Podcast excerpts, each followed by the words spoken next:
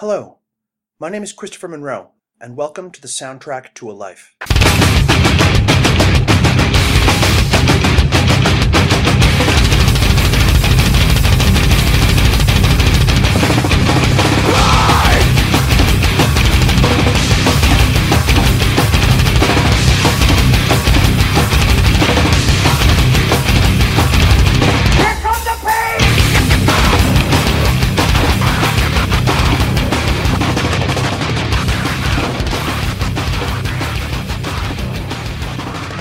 And welcome back to the soundtrack to a life. Chris here, hosting a show called The Soundtrack to a Life. Bad intro. That did not go anywhere. With me once again is Chelsea. Hello, Chelsea. Hello. And Chelsea and I are today talking about Slipknot's self titled debut album from 1999, Slipknot.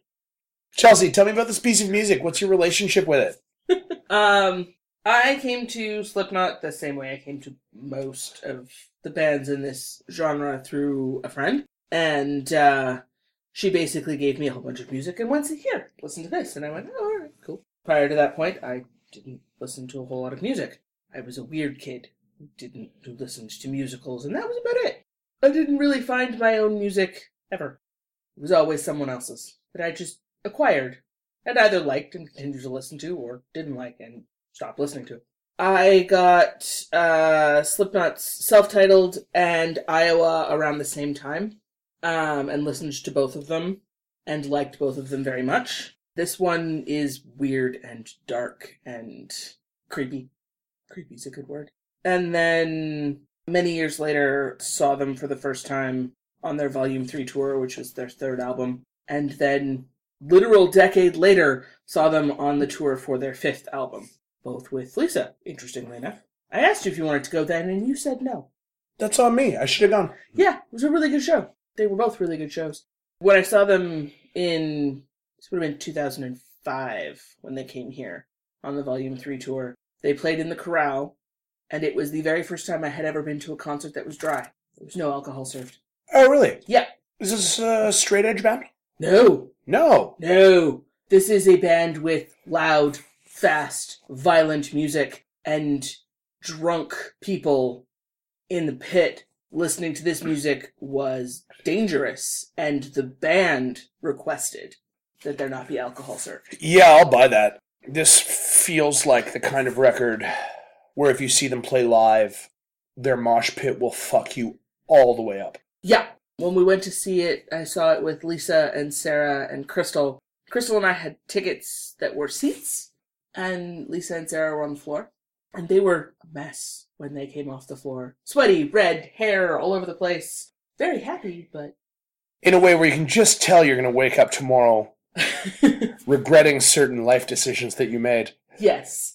Also, the band may have requested that this concert be dry because for the encore, they played Spit It Out, which they usually play during an encore. And uh, Corey Taylor, who's the frontman and lead singer for the band, called everyone down from the audience to the floor. And a lot of people went.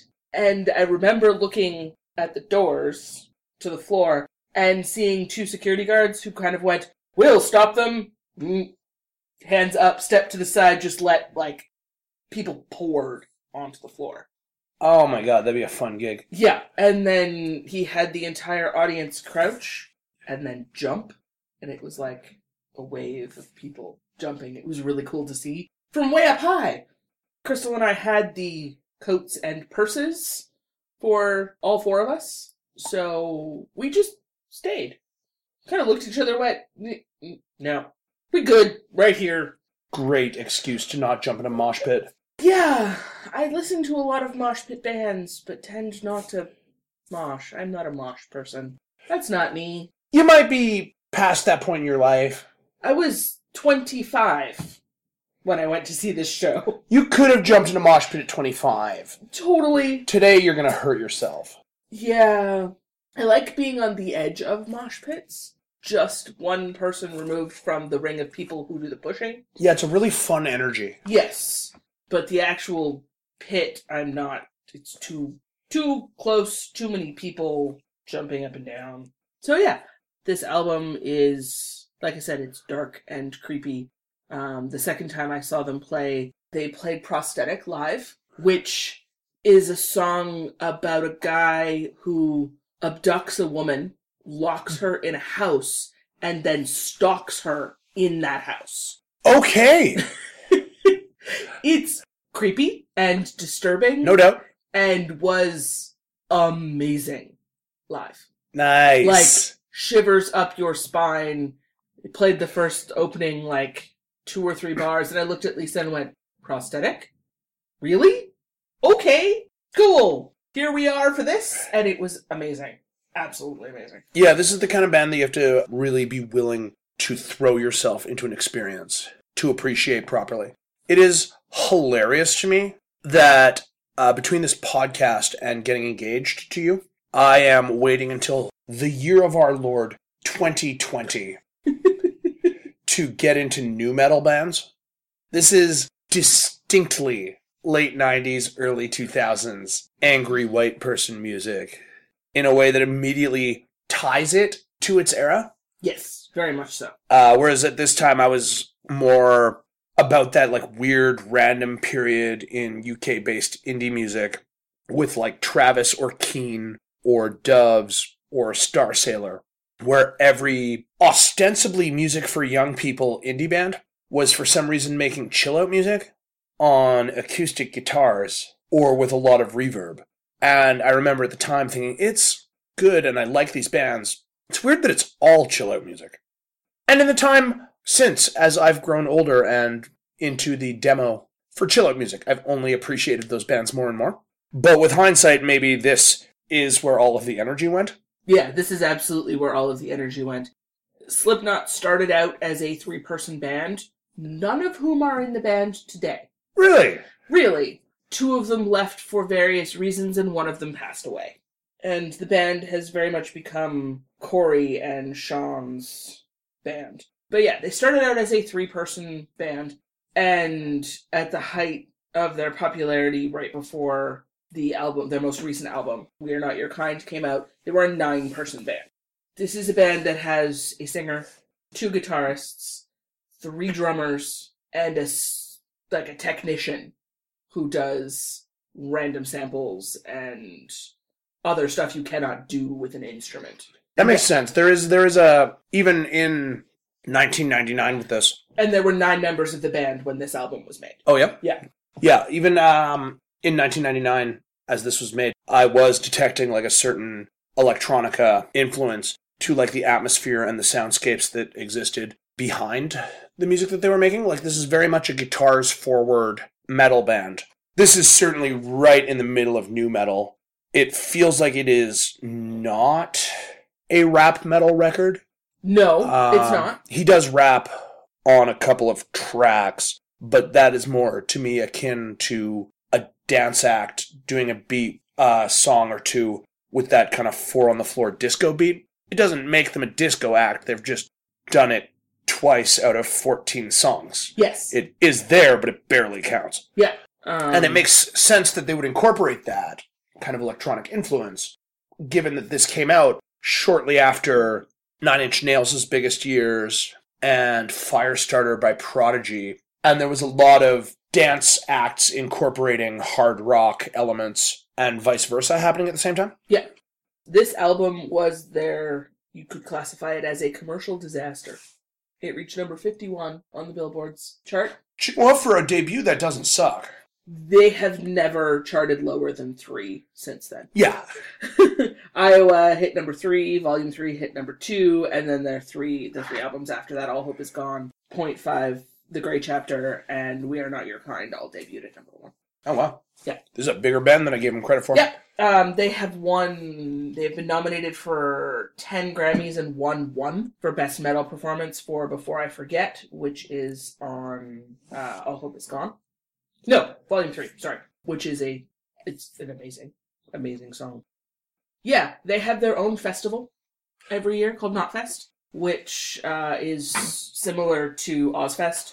A bunch of bands get together, spend a weekend, do a bunch of shit. Sometimes the festival tours, Like uh, I've seen ads for Knotfest in England and in Germany and other places in Europe and a couple different cities in the states, but it doesn't tour wide. Like it's not a We're So- going to spend an entire year on the road with this thing. It's, right. It's we're going like to do this festival five times. yes, exactly. Um, and it has just grown since the first Knotfest, which was in 2012. Paul Gray, who was one of the founding members, passed away in 2010 of an accidental overdose, and he has never officially been replaced. They have had guest musicians for touring and studio work, but have never officially replaced him, and they don't intend to. So they are now an eight person band with an occasional session musician Huh. who will tour. And uh, yeah, all of the members of the band also do other things. Their pattern is that they will produce an album and then take a hiatus. This album and Iowa came out two years apart. Self titled came out in 99 and Iowa came out in 2001. Then they took a three year hiatus. Volume 3 came out in 2004. Then they took a four year hiatus. All Hope Is Gone came out in 2008. The Gray Chapter came out in 2014. And We Are Not Your Kind came out in 2019. Mm. The band was not together during those intervening periods. Corey Taylor and Jim Root are both members of Stone Sour. Yeah, we saw them. Yes, we did. And the Stone Sour self titled album came out in 2002. Come Whatever May came out in 2006. Audio Secrecy came out in 2010. House of Gold and Bones Part 1 came out in 2012, and Part 2 came out in 2013. And Hydrograd, which is the tour we saw, came out in 2017. So, Corey Yeah, they're does, staggering. Yeah. Corey does Slipknot and then Stone Sour and then like that. And I've I saw the Come Whatever May tour, House of Blood and or Golden Bones and the Hydrograd. So I've seen Corey Taylor five times in concert. But I will see him whenever he tours because he's awesome. That makes sense. It was a really good show when we went to see him. Yes. Um, you introduced me to Stone Sour first. yes. Because you suspected that I would appreciate them better than Slipknot. Yes. You were probably correct. I got a lot out of this record, but you're right that Stone Sour is the easier access point, given my history with music, to Corey Taylor as a performance. yes. I was fascinated the looping the whole thing I think is sick. yep. It's a really fun intro. It gives you a lot of information about what kind of band this is and what sort of response they expect from the culture at large and how little they care. Mhm. It's a really confident opening, especially on a debut, and I have a lot of respect for that. And then Sick just fucking stampedes you. You are thrown right in with barely enough warning to keep your head up, and you are expected to do the work of catching up, and the band does not intend to help you. They do not. And I appreciate that attitude in a band. Like, they know who they are, and they are confident of that, and they see no reason why they should have to explain things to you or slow down at any point. This going to number 51 on the Billboard album charts, and then the next album going top five, makes a ton of sense to me because this feels like a band that like charts low and then spends two years on the chart as word of mouth spreads rather than one that has like a really big cultural moment that spikes things once. I would be willing to bet money every album after this. Their biggest week was their first week Probably, yeah. because this feels like a band where all of the fans show up the first day. Or they pre order. Yeah, like this this is appointment listening for the people who enjoy Slipknot. Like you show up for it because you have been anticipating it for months. Yes. And they maintain their fan base despite taking two to eight years off between albums. Their fan base stays and it grows. The first song I ever heard on the radio was Psychosocial, which is on their fourth studio album. Yeah, and you had already been through two complete album cycles Yeah. with these guys. Yeah. And not noticed them on the radio at all. In spite of the fact that you do listen to, when you listen to radio, the hard rock stations. Yes. But you couldn't put people equal shit on the radio. Yeah, I'll buy that. like it, it's just it's not a song you can put on the radio because if you bleep it, you've lost. It's gone. You've lost Yeah, that is that is the move of a band who knows that their audience will be there for them, regardless of how they promote the record. And like Eyeless, which is the second song on the album, Can't See California Without Marlon Brando's Eyes, is something that someone screamed at them at an airport when they were getting off a plane.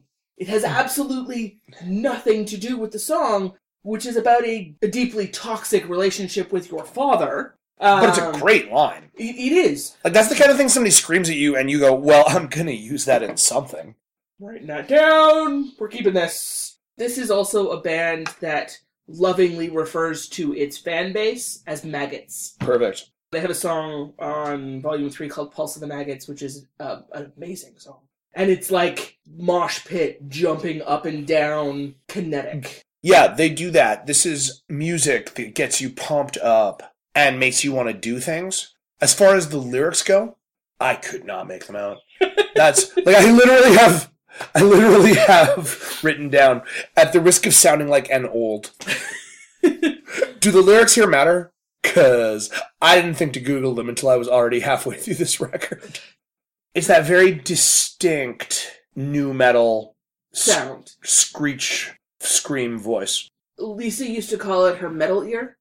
If you don't listen to metal, you can't hear it. It's like having a punk ear because they're so fast. You're gonna miss it. Do you need to know what the lyrics? Absolutely not. They are a fantastic band where you can pick out one-liners like "You can't see California without Marlon Brando's eyes" or "People equal shit" or things like that, where they're just little snippets of he takes a breath and slows down long enough for you to hear what he's saying, and uh, a love of what he's written is deep and meaningful and profound pain and loss. They speak about depression and suicide, trouble growing up in difficult homes, and powerful. It is designed to get adrenaline pumping. Mhm. Um, this is music that makes you want to pick a fist fight.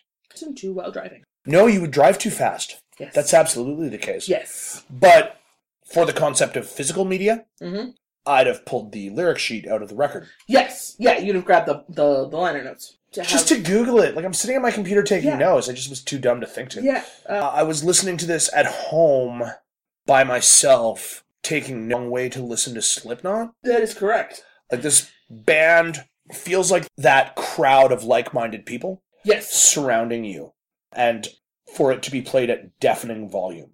Like there's a non-zero chance that if these guys were coming to Calgary semi-regularly, they would be the kind of band that I saw live Every time they came. every single time that they came, but in between never listened to. Like they're not a headphone band, but you can while listening to them on headphones, picture how communal an experience their shows must be. Um, Although that said, it would be a fucking good workout mix. yes, um, I have Slipknot on my running mix on the rare occasions when I run, which does not happen very often, but they definitely make up a large chunk of that mix. The other thing that's super interesting about this band is they are faceless and nameless. Yes, they are demon clowns. Yes. Um, so they are always wearing masks, and uh, for a long time were numbered. Okay. one through nine, and you never saw their faces.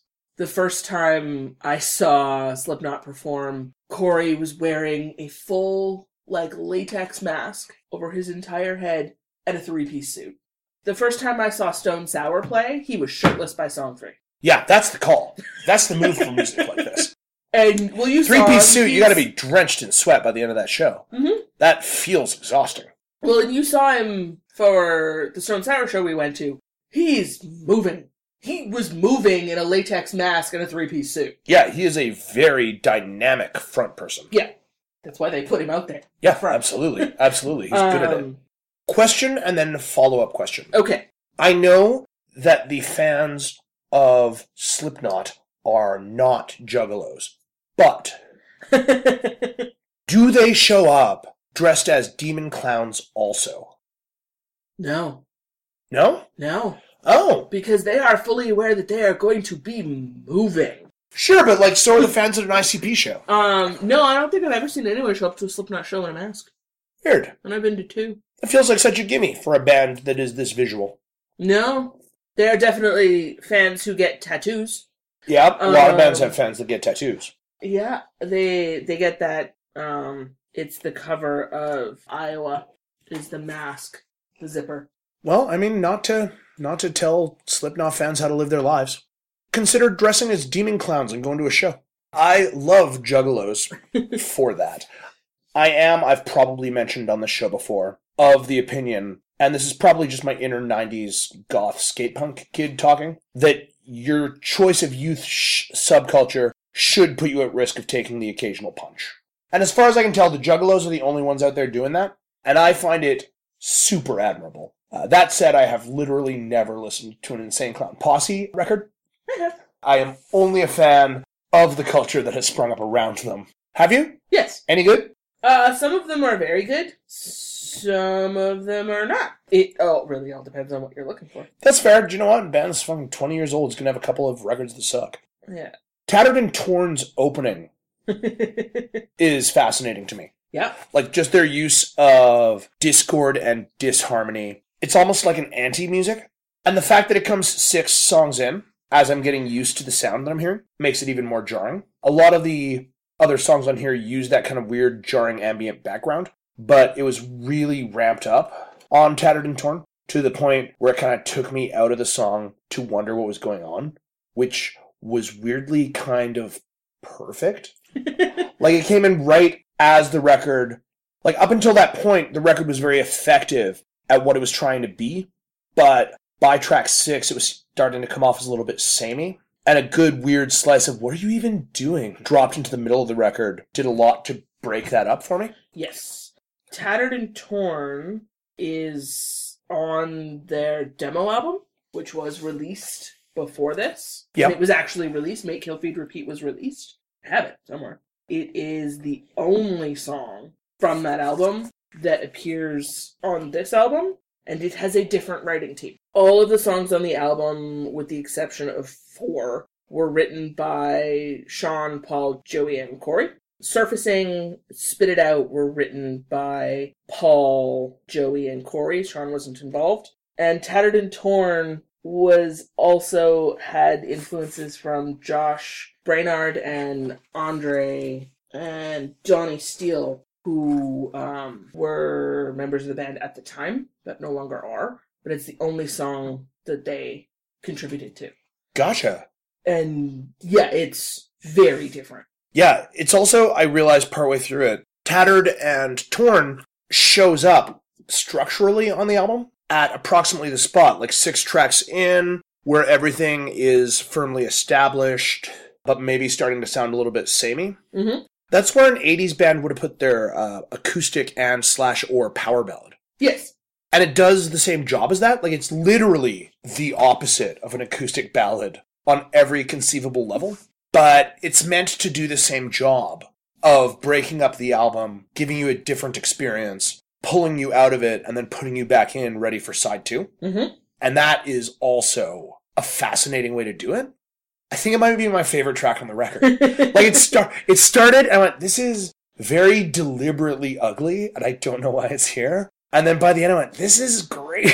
it's like throwing at the end of their demo disc there's a song called killers are quiet it's the last track on the album which is eight tracks long and it is 20 minutes and 42 seconds long killers are quiet is a beautiful song like it's melodic and lyrical and creepy but like beautifully presented and you want to listen to 21 minutes of it yeah, you're there for the whole way. the whole thing is the last track on the album, and you listen to the end of it because of Corey's voice. Corey has a good voice. He's got an amazing voice. His singing style is very different on his two projects. Yes, they are. Stone Sour, you get to hear him sing. Yep, Slipknot, you get to hear him scream. that is correct. And there's a Um, lot of screaming here. Yes. I was walking down Center Street, downtown, to go to catch the two outside of, like, just into Chinatown. And I stop at the light to cross the street, and there's a car that pulls up beside me, and they're listening to Slipknot. I'm singing along. It's two guys, 18, 19 years old. And they look over at me, and they're like, oh my god, she's singing along. Yeah. And then the light changed, and I walked, I kept walking, and they were just like, they were so stunned, they didn't drive immediately. Okay, yes, I get it. I don't look like a Slipknot fan. Moving on. Well, why wouldn't you look like a Slipknot fan? Apparently, they don't dress like demon clowns. They don't dress like demon clowns. On some level, people have to realize that with a band whose debut came out in 1999, by 2020, their first generation of fans are going to be approaching their 40s. This is very That's true. just how math works. This is true. Was it because you were a woman? Possibly. Because I will say, having listened to this, this is a hyper muscular record Yep. with a lot of very masculine energy to it. Yes, it's also a little bit misogynistic. Is it? Little bit. See, I didn't. This is the great thing about not hearing literally any of the lyrics. um, they move away from it as they mature as a band and as the the writing style develops. But like like I said, prosthetic is literally about a woman being stalked inside a house after being kidnapped. And realistically speaking, when I saw Bowie, there were only two people dressed as Ziggy Stardust, not three hundred. Yeah, Bowie also does feel like kind of a cosplay event. Right, but there was really only two. Yeah. One was in red and one was in blue. Perfect. Did they know each other? They were together. Nice. yeah, of the thousands of people who were there, there was only two of them in cosplay. And uh, those masks don't look comfortable to wear. They have also evolved over time. The masks? Yes. Yeah, They're different uh, for every album. The masks are different. that makes sense. The outfits are different too. They originally wore prison jumpsuits with masks in the orange. See, that makes sense to me. If you're a multi million selling band. Like that. Oh, I see. Yeah. And then as the I've been shown, listeners at home. Yes, red jumpsuits with demon clown masks. The dude with the spikes, those spikes are rubber. They're not metal. And he plays the drums. So when he moves his head, the spikes move. Oh, fun. It's delightful to watch. It was equally delightful to see Corey take a baseball bat to a kettle drum. Yep, I'll buy that. Side of it, uh, which produces a really interesting sound. But yeah, they are visually fascinating to watch. And you've got Corey out front who is singing and moving around and doing his Corey thing. They no longer puke on stage. That's good. They used to. I did not see those shows. Real happy about that. I would not enjoy seeing those shows, but I would enjoy having seen those shows after the fact. That feels very much like a. Do you know what? In three weeks, this is going to be a very funny story. It's like getting hosed down with Faygo at an ICP concert. Exactly. We are all in agreement that no one wants to be covered in Faygo. No. But we kind of all want to tell the story of how we got sprayed down with Faygo. Okay, fair enough. Fair enough. I just didn't want to take the train home wet and sticky. No, it sounds bad. like, just bad. But, like- respect. To go into work and be asked, how was the show? And go, I got sprayed down with Faygo in a mosh pit. And then continued moshing in the stickiest mosh pit that you could possibly imagine. Would be very good. Yeah. No, I'm okay. I had the opportunity to see ICP in my early 20s. I probably would have gone. Then you'd be in that mosh pit. In my late 30s, I was n- just not into it. Not my thing. I will say right now, now that ICP is coming to Calgary some of the time, the moment they do a gig on a Monday or a Tuesday, I will probably check it out. You don't have to come with me, Fair enough. but I will go for the story. And it will be good. Yes, and you might be able to talk me into going, but you didn't really try that hard the last time they came to town. I had to work. Yeah, probably. yeah, it's definitely an experience. I would see them every single time they come to town. Have seen them every time they've come to town. They've only been here twice. Well, then we're gonna have to find a we're Um, gonna have to find an opportunity to road trip out to see them. in in the 20 years that they have been a band, they have only been to Calgary twice and apologized for so long between times that they were here because it was 10 years between shows. I noticed they did not follow that apology up with it coming here more often. But to be fair, Corey has been here three times since then, That's true. but with a, with the other band. That's true. But still, a sincere apology does include action to rectify the situation going forward. Slipknot. Non Corey members of Slipknot, Corey, you get a pass. Other dude who's also in Stone Sour, whose name I've already forgotten, you get a pass. Other six dudes, be cool, man. Come to Calgary. Chelsea wants to watch you live again. You're apparently dope as fuck, and I want to check it out. the soundtrack to a life where I listen to bands for the first time and then lecture them like they owe, owe me something. In summary, Slipknot are different from Disturbed. Yes, very much so. That is the last thing that you made me listen to. Yes, it is. They are definitely contemporaries of one another. yes, They are absolutely. definitely coming from the same school of hard rock. Yep. And the reason that I feel like I should bring it up is that nu metal was always a genre of music that I had viewed as a little bit monolithic in terms of sound. And listening to Disturbed and then Slipknot with my analytical brain focused on them is really showing me that there was a lot more to this type of music than I had maybe given it credit for Fair. there's a lot more distinction between the bands. There's a lot more distinction and texture within the band, and that maybe I hadn't been paying close enough attention to pick that Um, out while it was happening. Fair. It's also the type of genre of music where if you don't come to it organically, having gone from listening to Nine Inch Nails and early Trent Reznor stuff and other stuff within that genre and then transitioning into this stuff, if it just gets handed to you, like, here's a catalog, listen to eight albums by this band, random band, it can sa- seem like a wall of angry Yeah, absolutely. This coming at you. this Um, is a band very much that sacrifices a lot in the way of nuance yes, to achieve the kind of muscular masculine energy yes, that they want to achieve, but they get a ton of that energy in exchange for that sacrifice. Like, this is music that makes you, when you're done listening to it, feel like you have done something. It feels like an accomplishment. yes, It feels like you have been tested by this record and you have been found worthy. yes, very much so. Their second album, Iowa, is very similar.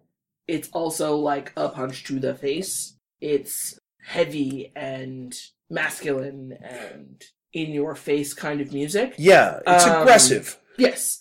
Volume 3, which is their third album, has literal acoustic songs on it. Yeah, because by that point, the members of the band were starting to grow up. I think that happens with a lot of very young bands putting a lot of throttle into the music that they make. When they age, quite naturally, they start to open things up and explore new sounds Yeah. because by that point, they have explored their core sound the maximum amount. Yeah. But this is Slipknot at its Slipknottiest. Yes. Yes. There is a certain very stark minimalist beauty to that. And I Yeah. appreciate that you introduced me to it because there is no way I would ever have listened to this on purpose No, had you not. no. And yeah, uh, the acoustic song on Volume 3, it's called Vermilion. I can't listen to it. I hate it so much. Oh no! There's nothing wrong with it. It's it's beautiful. It's beautifully written. It's a beautiful song. It's sung from a deep, meaningful place. It just hits me wrong. I do not like it, and there's two versions of it on the album, Do you know what? and I cannot listen to it. Not gonna lie to you. Having only heard this one, Uh huh. I kind of see it. If you dropped an acoustic song into the middle of this, there'd be a whole lot of, nope, this is not the energy that I have come to this record expecting, and I will not be enjoying it today. This has been the soundtrack to a life. I'm gonna close the episode, I guess, answering three questions. I live with you and Yep. am going to marry you. So yeah, I'm gonna listen to Slipknot again. but only when I I, put it on, not intentionally on your own. I mean, probably not, to be completely honest. I got a lot out of it, and I developed a deeper appreciation for what they were doing. It might not be for me. yeah, no, it's not your bag. I'm gonna watch the shit out of them live when we go. Yep. I would watch them live every year. but this isn't the flavor of loud guitar music that I prefer. What is an album by a mature version of this band that I might enjoy should I choose to pursue this further? Their most recent one. Yeah, their most recent one is very good. Yeah, it's very good. We have it on vinyl. It is completely tonally different, intentionally so. As the band has put it, the most experimental they have gone with their sound Yeah, and their writing, and it's very, very different. There's more of Shawn in the writing of it than there has been previously, and yeah, it's super different, and you'd probably really like it. yeah, I'm gonna put that on at some point because I am actually very curious after this kind of energy and aggression from a debut in seeing what the same band sounds like 20 years later. Mhm.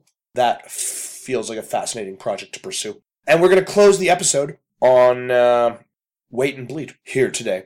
Uh, this has been the soundtrack to a life.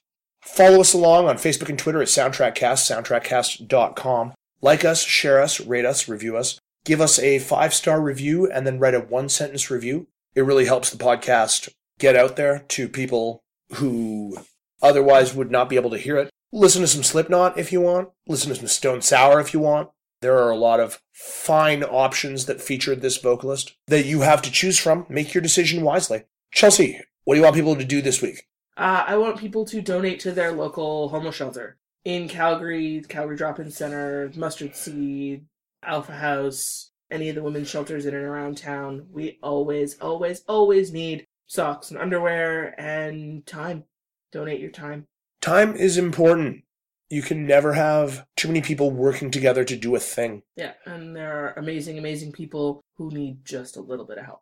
Good sentiment to ride out on. This has been the soundtrack to a life. We're going to be back in a couple of weeks with someone different discussing something different. I'm not going to tell you what. You're going to have to tune in. Bye.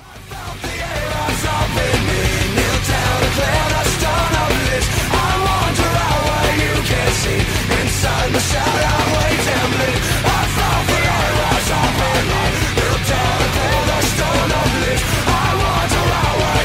mercy Inside my shell I want to burn